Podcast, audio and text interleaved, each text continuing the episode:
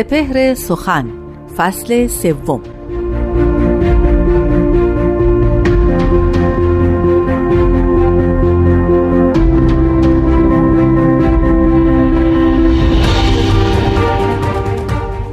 کلک مشکین تو هر دم که زما یاد کند ببرد اجر دو صد بنده که آزاد کند.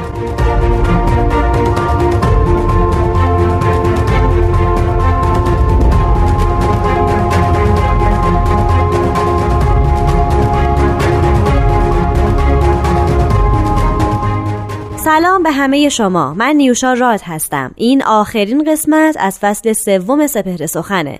پس با من و استاد بهرام فرید همراه باشید.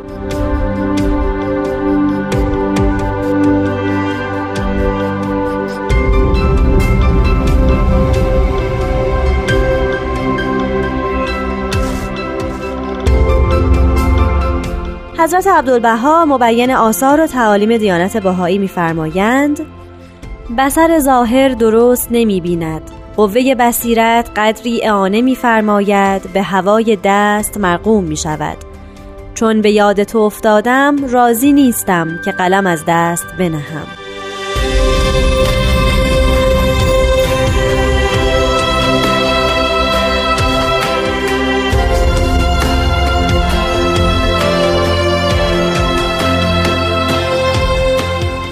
دوستان عزیز دانا فرهیخته و فرزانه من امروز آخرین برنامه از سلسله برنامه های سپهر سخن درباره حضرت عبدالبها و آثار ایشون است. سپاسگزاری از اینکه در طول این برنامه همراهی کردید و مطالبی درباره حضرت عبدالبها شنیدید. یکی از مهمترین جلوه های شخصیت حضرت عبدالبها آثار قلمی ایشون و نوشته ها و مرحومات حضرتش است. می‌دانیم که هیچ عریضه ای هیچ نامه ای به محضر ایشون نرسید که بی پاسخ بماند. هیچ سوالی مطرح نشد در محضر ایشون که بی جواب بماند. تمام کسانی که با حضرت عبدالبها مراوده داشتند از ادوار براون اون مستشرق معروف انگلیسی و نخستین کسی که تاریخ ادبیات ایران را نوشت.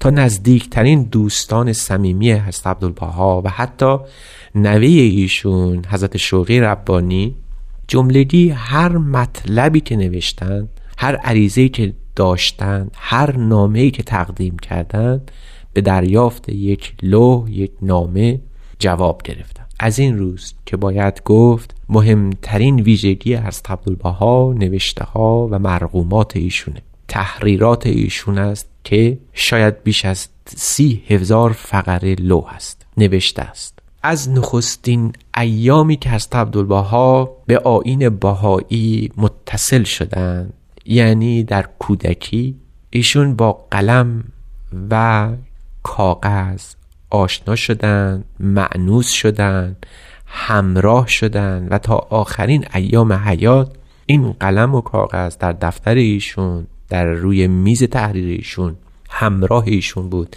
حتی اون زمانی که به سفرها تشریف بردن. سفرهای غرب.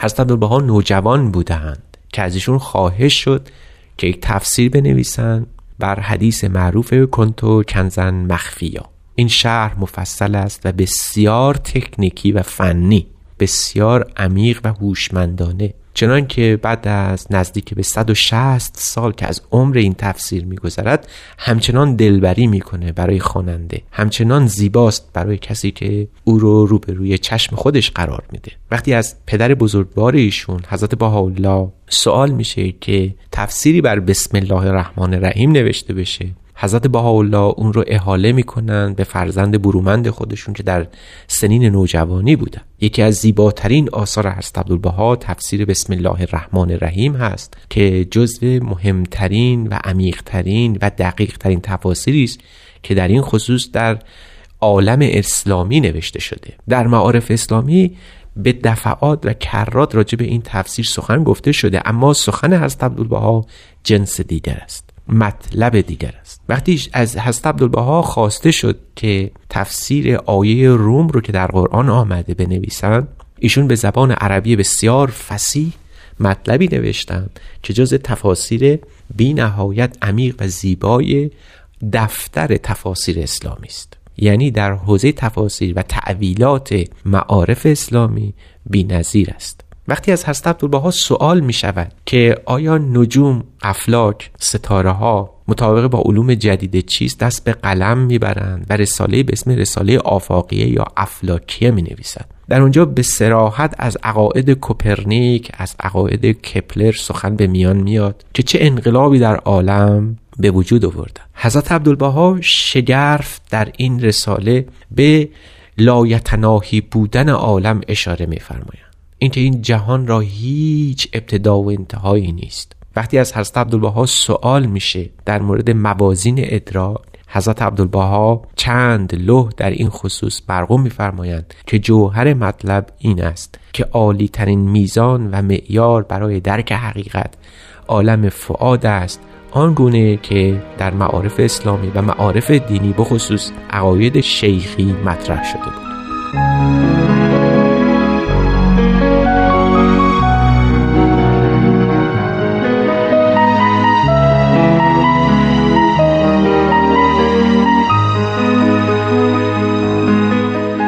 دوستان عزیز پیرامون آثار حضرت عبدالبها به عنوان آخرین برنامه از سلسله برنامه های سپهر سخن درباره حضرت عبدالبها مطالبی گفته شد. وقتی از حضرت بهاءالله می‌خواهند که راجع به بهبود اوضاع ایران سخن بگویند حضرت بهاءالله شارع آین بهایی اون رو محول به حضرت عبدالبها می‌کنن و حضرت عبدالبها مهمترین رساله سیاسی در جریان روشنفکری ایران رو مرقوم میفرمایند. به اسم رساله مدنیه که در اون به سراحت گفته می شود ایران برای اینکه از سرطانی که بر او مستولی شده نجات یابه باید حتما دست از مرجعیت علما بردارند و منظورشون از علما آن کسانی هستند که شریعت رو به بیراهه می‌برند و جز علمای رسوم هستند. وقتی از حضرت عبدالبها سوال میشه که نسبت آین بهایی با سیاست چیست رساله سیاسیه رو مرقوم میفرمایند. اونم در ابتدای ولایت خودشون. در اونجا به سراحت گفته می‌شود و احاطه شگرف حضرت عبدالبها به رخ کشیده می‌شود که در همه ادیان سیاست از دین جداست. وقتی از حضرت عبدالبها خواهش میشه که جواب سوالات عده از تازه مؤمنان غربی بخصوص اروپایی و آمریکایی به میان آید گفته شود حضرت عبدالبها یک مجموعه از پاسخ و پرسش ها رو تدوین می‌کنند که به اسم رساله النور الابها فی مفاوضات عبدالبها در 1907 میلادی منتشر میشه. از حضرت عبدالبها خواهش میشه که درباره اخلاق و تحسین اخلاق مرقوم بفرمایند. لوح سبک تکین نوشته میشه که در اونجا آین اخلاق رو از نو تدوین می‌کنن. از ایشون سوال میشه که اگر می‌شود راجع به وحدت و اتحاد بین ملل صحبت بکنند. لوح هفت شم تدوین میشه. از ایشون سوال میشه که درباره ترقی علوم و این این پیشرفت عظیمی که در غرب حاصل شده آیا اهل شرق سخنی دارند که مطرح کنند؟ ایشون یک لوح بسیار معروف به اسم دو ندای فلاح و نجاح رو تدوین می‌کنند که می‌فهمند آری اگر اهل غرب علم و دانش رو به نهایت درجه کمال برده اند و خواهند برد در شهر ندای روحانی حضرت الله بلند شده که هر دو ندای فلاح و نجاح و رستگاری و سعادت است. وقتی از حضرت عبدالبها سوال میشه که چگونه می‌شود آین بهایی در جهان گسترش پیدا بکنه حضرت عبدالبها به تدوین فرامین تبلیغی مبادرت میورزند و سلسله از الواح رو اونجا مرغوم میفرمایند. حضرت عبدالبها یادشون نمیره که باید برای آین بهایی جانشینی تعیین کنند. لذا دست به قلم می‌برند و با تدوین الواح وسایا آینده بهایی رو تضمین می‌کنن که از اختلاف و انشقاق دور بمونه. حضرت عبدالبها در این حال جواب سوالات بسیار متنوعی رو که از ایشون بارها شده می‌دهند در سلسله الواحی که دارن. از حضرت عبدالبها سوال می‌کنن که مراتب محبت چیست؟ ایشون لوحی مخصوص این قضیه تدوین می‌کنن.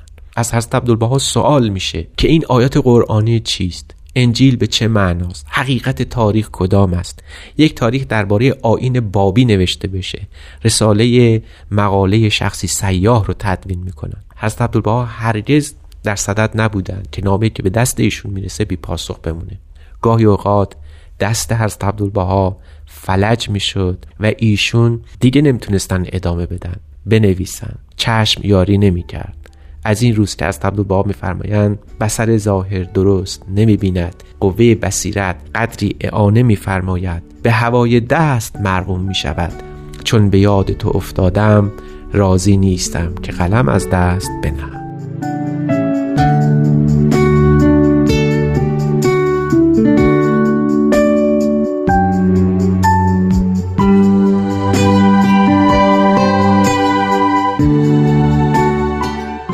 خب دوستان گرامی ازتون خیلی خیلی ممنونم که از همون اولین قسمت این سومین فصل سپهر سخن تا همین آخرین قسمت با ما همراه شدید و به ما گوش دادین. من نیوشا راد هستم و به اتفاق استاد بهرام فرید و تهیه کننده این برنامه پارسا فنایان شما رو به خدای بزرگ می سپاریم خدا نگهدار.